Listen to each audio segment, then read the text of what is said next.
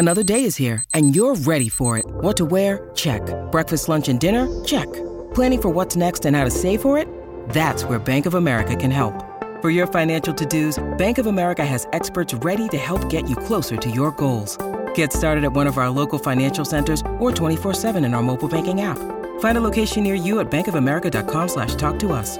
What would you like the power to do? Mobile banking requires downloading the app and is only available for select devices. Message and data rates may apply. Bank of America and a member FDIC.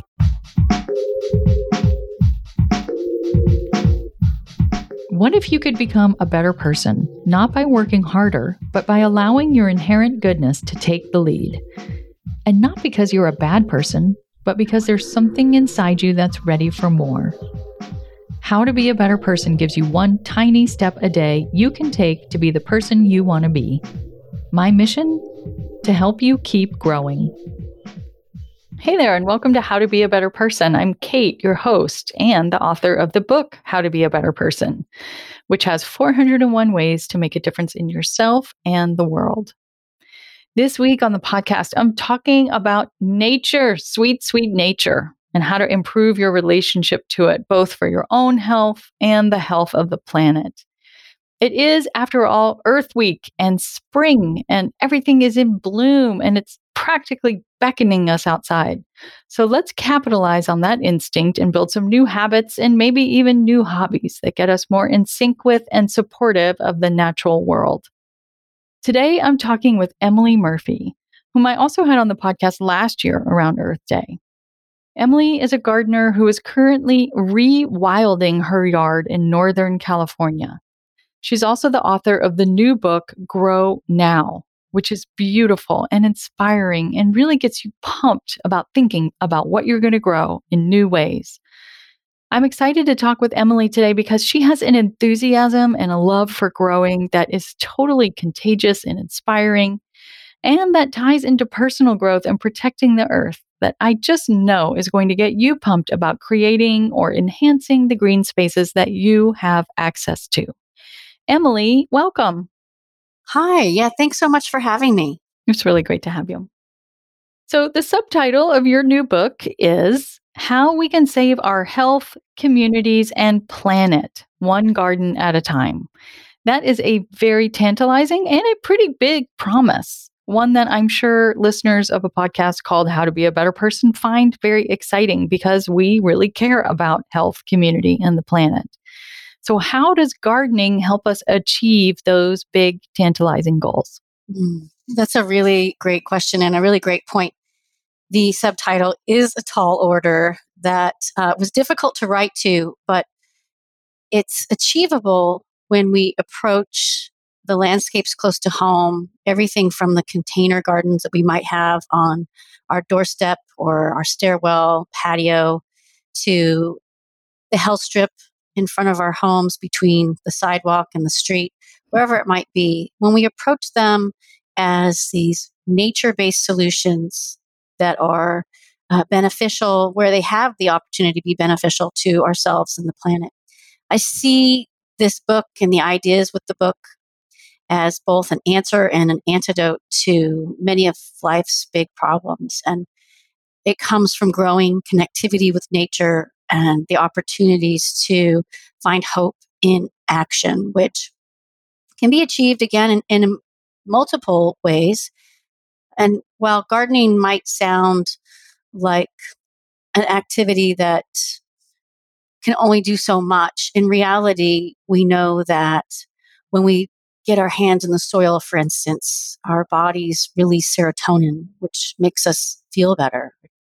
It's a good mood drug, a natural one. And simply looking at plants reduces stress, elevates mood. So just think of the impact of working with plants and getting to know them and expanding your nature quotient, something that I talk about in Grow Now as well. We have our IQs, right? Our ability to reason. EQ, your emotional quotient, is your your ability to collaborate with others, connect, work with others. Some say your EQ is a better measure for success in life than your IQ. But what about your NQ, your nature quotient?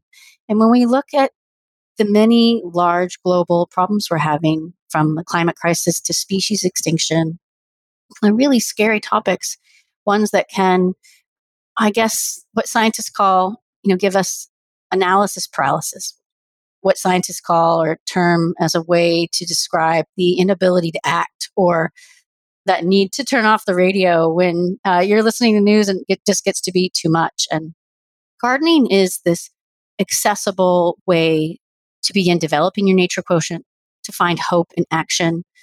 When we look to caring for soil and planting plants for pollinators and wildlife in general, rewilding our food systems, beginning with our food gardens or community gardens or local landscapes, we realize that the collective impacts of what we grow, what I grow, and my neighbor grows, and so on, can truly make a difference.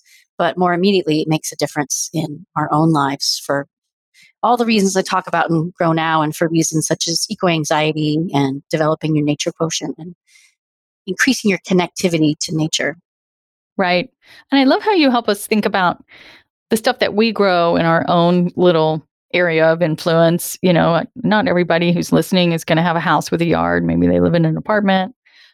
But something you talk about is it's like thinking about what your space looks like from a bird's eye view or from a mm-hmm. bug's eye view, right? And and kind of developing a patchwork of green spaces that you know, aside from giving you a place to go outside and dig in the dirt and release your serotonin and just like feel that connection, but also add up to something really big, right? Like in terms of supporting wildlife. Can you talk about that a little bit? Like just how, as if we're feeling some kind of impulse to get out and plant something, how might we also think about it from nature's perspective?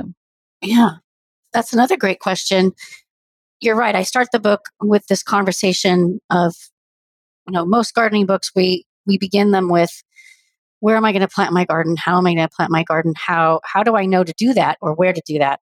Instead, let's take the bird's eye view. If you were a chickadee, you know, hovering and flying above your neighborhood, where would you land? Where would you make a home? And when we take a moment to consider our local landscapes, beginning in our yards or the container gardens that we have, as habitat, not just for us, but for wildlife, it gives us a lens, an opportunity for a new perspective on what it means or, you know, the benefits, I guess is what I mean, the benefits of all that we grow. And when you think about it, we have inadvertently disassembled nature through many well meaning acts such as building our homes and creating our communities. And many, of course, endeavors that are not so well meaning, but we've disassembled nature. And when we look for ways to create and reassemble nature, beginning at home in our local neighborhoods, that's when the possibilities become self evident, especially when we look at our communities from this bird's eye view. And that gives us the opportunity to see truly the power of our patchwork of gardens and how they can come together to create wildlife corridors, nectar paths, and living greenways.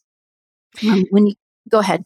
Well, I was, I mean, first of all, just thinking about my yard, we have a yard, and thinking about it as habitat is, uh, you know, when you said that, I was like, oh, wow, that is a really different way to think about it. And it's kind of fun. And I feel like that ties into something else that you talk a lot about, which is rewilding. It's also on the cover of your book. And that is a very intriguing concept. Can you tell us about what that is?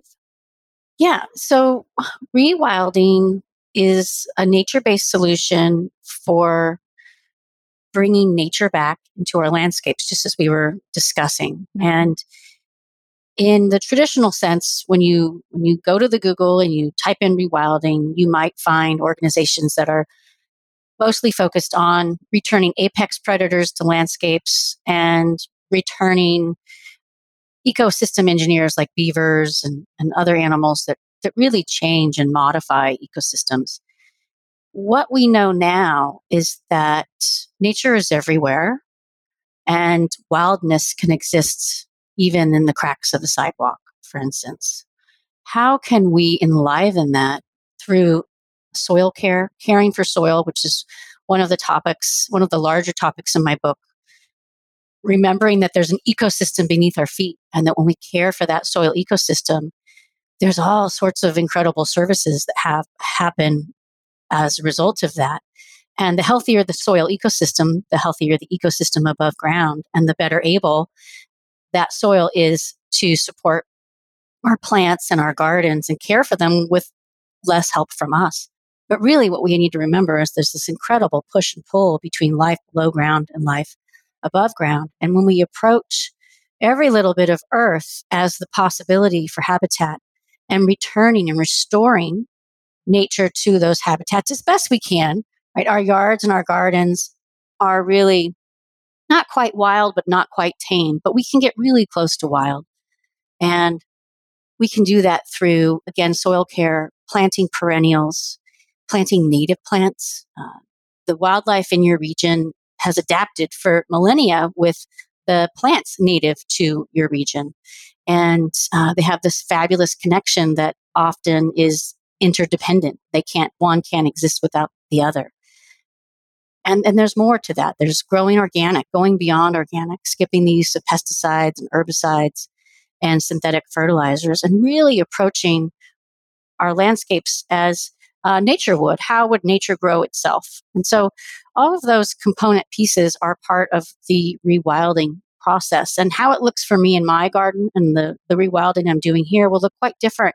I'm in Northern California, very close to where the redwoods meet oak woodlands. And how that looks here is going to be very different to someone rewilding in Florida or Kansas or Chicago or wherever it might be. And again, that calls upon us to kindle and cultivate our nature quotient and pay attention to nature and how is nature again growing itself in your local community or the local ecology and applying what you learn from nature in the landscapes close to home. Great. And, oh, Emily, and, I've got to I've got to interrupt you real quick because I have to take a quick break, but I definitely want okay. to get into some how to. So don't go anywhere. okay. All right. We'll be right back. When you need mealtime inspiration, it's worth shopping Kroger, where you'll find over 30,000 mouth-watering choices that excite your inner foodie. And no matter what tasty choice you make, you'll enjoy our everyday low prices, plus extra ways to save, like digital coupons worth over $600 each week. You can also save up to $1 off per gallon at the pump with fuel points. More savings and more inspiring flavors make shopping Kroger worth it every time. Kroger, fresh for everyone. Fuel restrictions apply. Okay, welcome back. I'm talking with Emily Murphy, author of Grow Now, who's on a mission to get more folks gardening and rewilding the habitats that exist in their yards. Hell strips, love that phrase. I, I, always, I always do scratch my head thinking about what to put there, and even on your patio steps. So, Emily, let's talk some how to. So, if you're planning a gardener or you already are a gardener, you know, you were talking about how a lot of people think like, oh, what plant should I put here?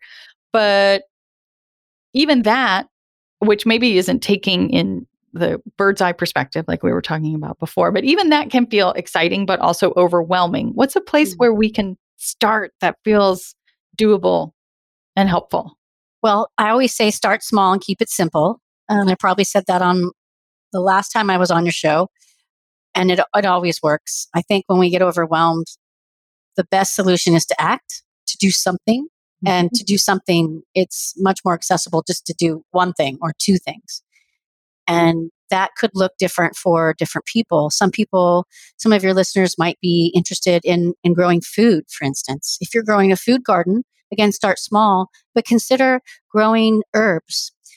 And of course, the food you love, but consider adding herbs to your food garden or only growing an herb garden herbs immediately uplift everyday meals. They're a culinary experience. They're, you know, there's fragrance and all these wonderful benefits we get from herbs. But when they're left to go to flower, they're naturally these meccas for butterflies and bees. Thyme, oregano are two examples. And they're hardy, they're easy to grow.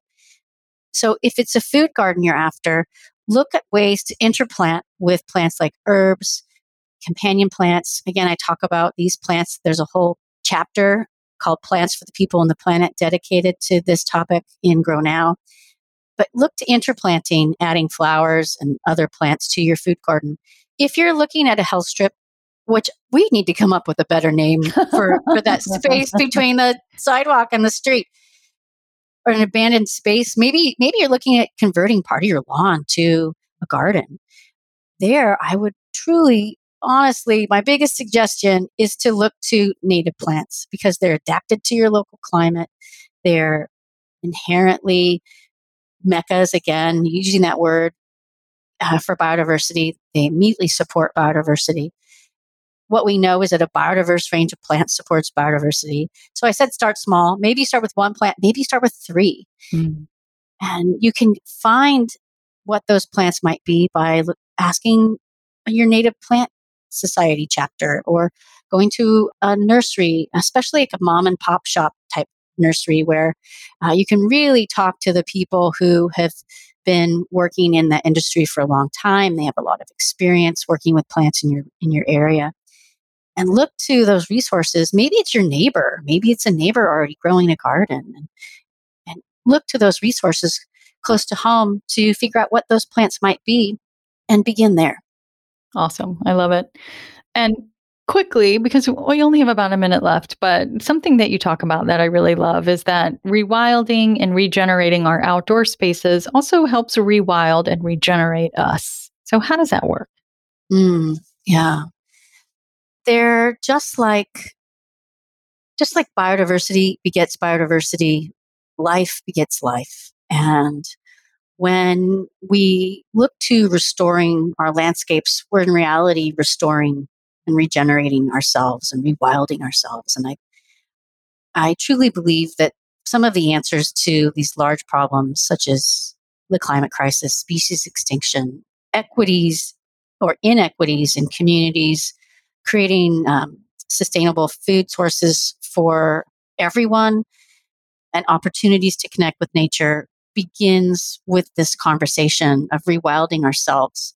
When we take time to slow down, pay attention, and bring nature into our lives, and which I think many of us remembered was so important at the beginning of the pandemic in 2020 with the lockdown. Mm. That is when we have the opportunity to reconnect with nature. Remember, we are nature. And then we can take that in ourselves, we can take that as part of our conversation into this larger conversation and find, again, hope in action, hope in something that's been there all along that we just need to take time to reconnect with. Excellent.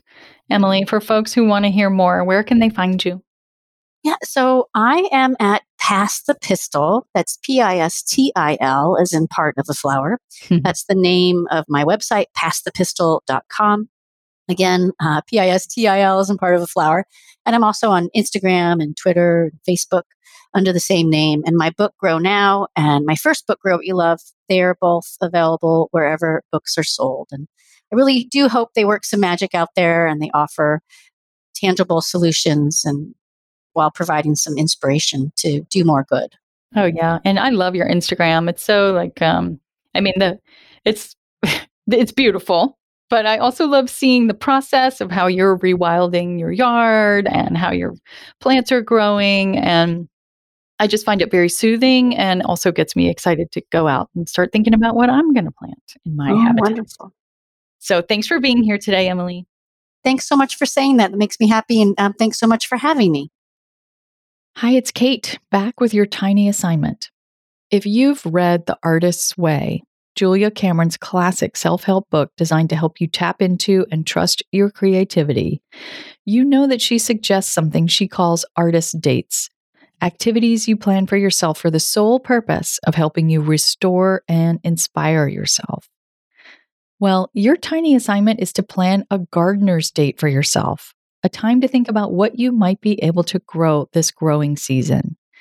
Maybe it's going to the library to look through gardening magazines, or spending some time looking through a seed catalog at home, or visiting a garden supply store or your favorite landscaped space. Just give yourself some space to think about what you're excited about in terms of making your green space a little greener and a little wilder this year. Come back for tomorrow's episode, which ties in really nicely it's about planting seeds and the literal and metaphorical power they hold. How to Be a Better Person's theme song, Left for Deadish, is by Junior85. The episodes are mixed by Sound Advice Strategies. If you liked what you heard in this episode, share it with someone you think would like it too. Your voice matters. Also, How to Be a Better Person has an official newsletter that sends the past five episodes and a well chosen meme to your inbox every weekend. Sign up at beabetterpersonpodcast.com and click on Get Podcast News. I also love to hear from listeners. I mean, I love it. Send me an email by clicking on the Contact Kate button at beabetterpersonpodcast.com or you can tweet me at Kate W. Hanley don't forget the W, or find me on Instagram at Kate Hanley Author. I look forward to connecting with you.